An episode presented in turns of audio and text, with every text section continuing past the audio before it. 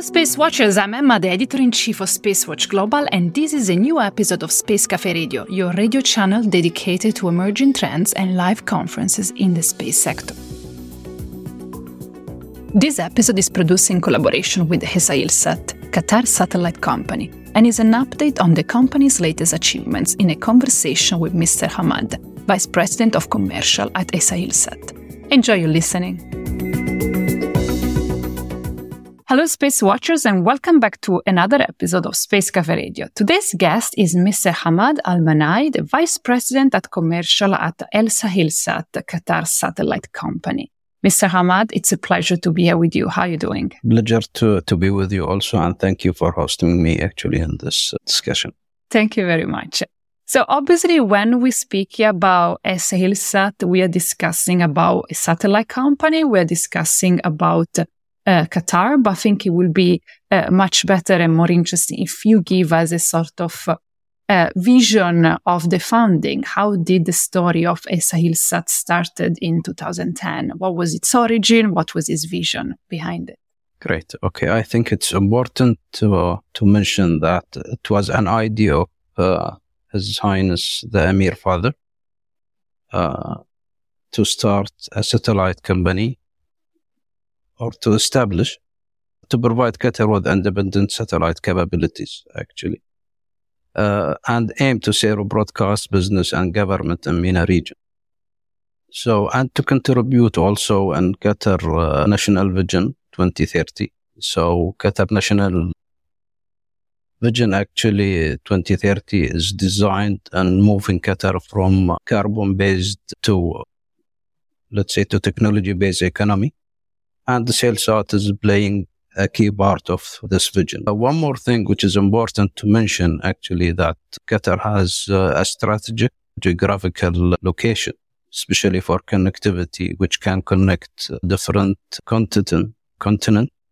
And I can see that, okay, it can connect between Middle East, Europe, Asia, Africa. So this is a very good location, actually, also. Absolutely. Thank you very much. The story of the companies is relatively recent, let's say, compared to other maybe historical companies, but it was founded in 2010. So maybe you can explain us which were the milestones that the company achieved from 2010 to 2023. It's been like 23 years of journey. So what brought you here today? Okay, let's divide it in, let's say, two milestones. So we will say the early years, which is between 2010 and 2015. And then we will say the growth years, which is from 2016 onwards, actually, until date. So if I will talk about the early years, Es'hailSat-1 launched in 2013 and was in operation 2014. And at that time, actually, Al Jazeera channel and BN joined actually in 2014. So where the satellite was in operation. The good thing also in 2014, actually, Es'hailSat won the satellite operator of the year in 2014 as an award. In 2015, Es'hailSat signed a contract or an agreement with Ooredoo, which is the national, let's say, telco in Qatar. However, they are global now. We signed an agreement actually for a VSAT services with them actually in 2015. If I will come to the growth years from 2016 onward, also Es'hailSat won the Satellite Operator of the Year as award in 2016, 2017, we entered in a partnership agreement with them. In 2018, I think, in 2017.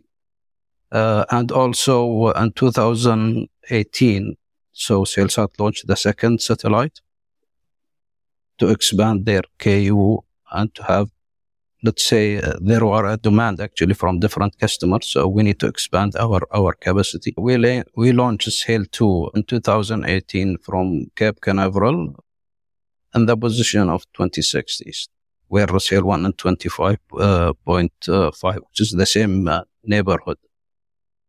In 2019, actually, we opened our teleport, which is, let's say, 60 kilometers on the north side from Doha, the capital. It's about 50,000 square meter, where we can have a lot of services actually from this teleport as value-added services.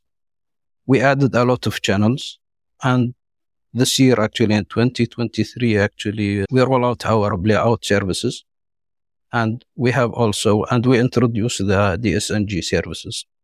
Thank you very much. You mentioned the growing years, the growth years, and you gave me a brief explanation how the company evolved from 2010 to the vision to 2023. When we speak about growth plans, what is the vision of the company for the medium term? What are your medium term and maybe long term objectives for the future? Okay, so if we will say the medium term or objectives actually is to enhance our teleport by adding new value-added services. Also, we want to focus on mobility market like maritime, energy, and telcos. So this is for the mid-term as an objectives. For the long term, actually, so for sure, we want to be a global satellite service provider. And for sure, we want to become as a key satellite service infrastructure provider for all Qatari entities. And also to support, as I mentioned from beginning, so to support Qatar National Vision 2030. So when we speak about Qatar, it's obviously a very interesting geographical location. So everybody in the world is following the development of the space economy in the Middle East. And you mentioned the strategic position of Doha, etc. It is true, however, that you do also have competitors. Es'hailSat is not the only satellite company in Qatar or in the Middle East. We have ArabSat, we have Eutelsat, we have Yasat. So there is competition. So what is Es'hailSat advantage? Okay, so we have a strategic geographical, or we are positioned in a strategic geographical area, Doha, which provide connectivity between Europe, Middle East, and Africa and Asia. And so we are located in a hotspot, which is our orbital location 26.6, 25.5, and 26, which give us an advantage to have, because which would give us advantage actually that maybe a lot of channels want to be in this hotspot. This is about the DTH. Additional to that, we can say so as a differentiator between others. So we have our own satellites, we have our own teleport, where we can provide, let's say, a turnkey solution for the end users, providing that we have a lot of value-added service. And also, so we have a lot of partnership with a lot of companies that we can go beyond MENA region also when it comes to connectivity and this thing. When it comes to teleport, if I want to be focused on teleport, so it's a well-designed facility and availability capability for future. And our availability actually in that teleport is 99.98. So I can see that we are not just a satellite operator. We are a service provider at the same time. So we can provide a lot of services. Which is also the natural evolution of satellite company, tries to move from tool makers to service operators to provide a broader spectrum of portfolios for the clients. Thank you, Ahmad. What are the latest news then when it comes to Es'hailSat? What are you guys working on? Which are the latest developments that you are foreseeing in the company? Okay, the good thing actually. So we just awarded for Satellite Service Provider of the Year in 2023. Congratulations. Thank you for a Broadcast Middle East Award. And actually this year we added a lot of channels. So as an examples, we have Bidaya, Salam, Majan TV, Drallah, and Samar.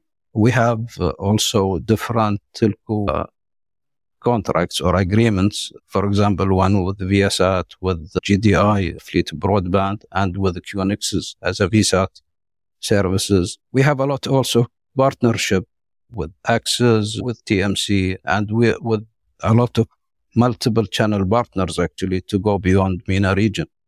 And for the product, so I mentioned before, so we just roll out actually our playout for media services.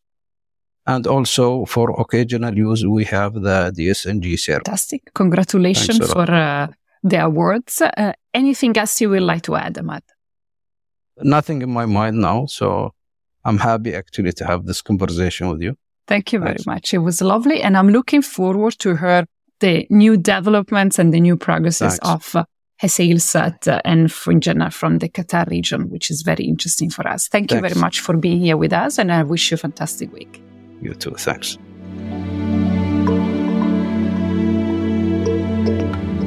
If you want to keep the pulse of the space industry, please visit our website at www.spacewatch.global. Subscribe to our newsletters, and of course, don't forget to become a Space Watcher.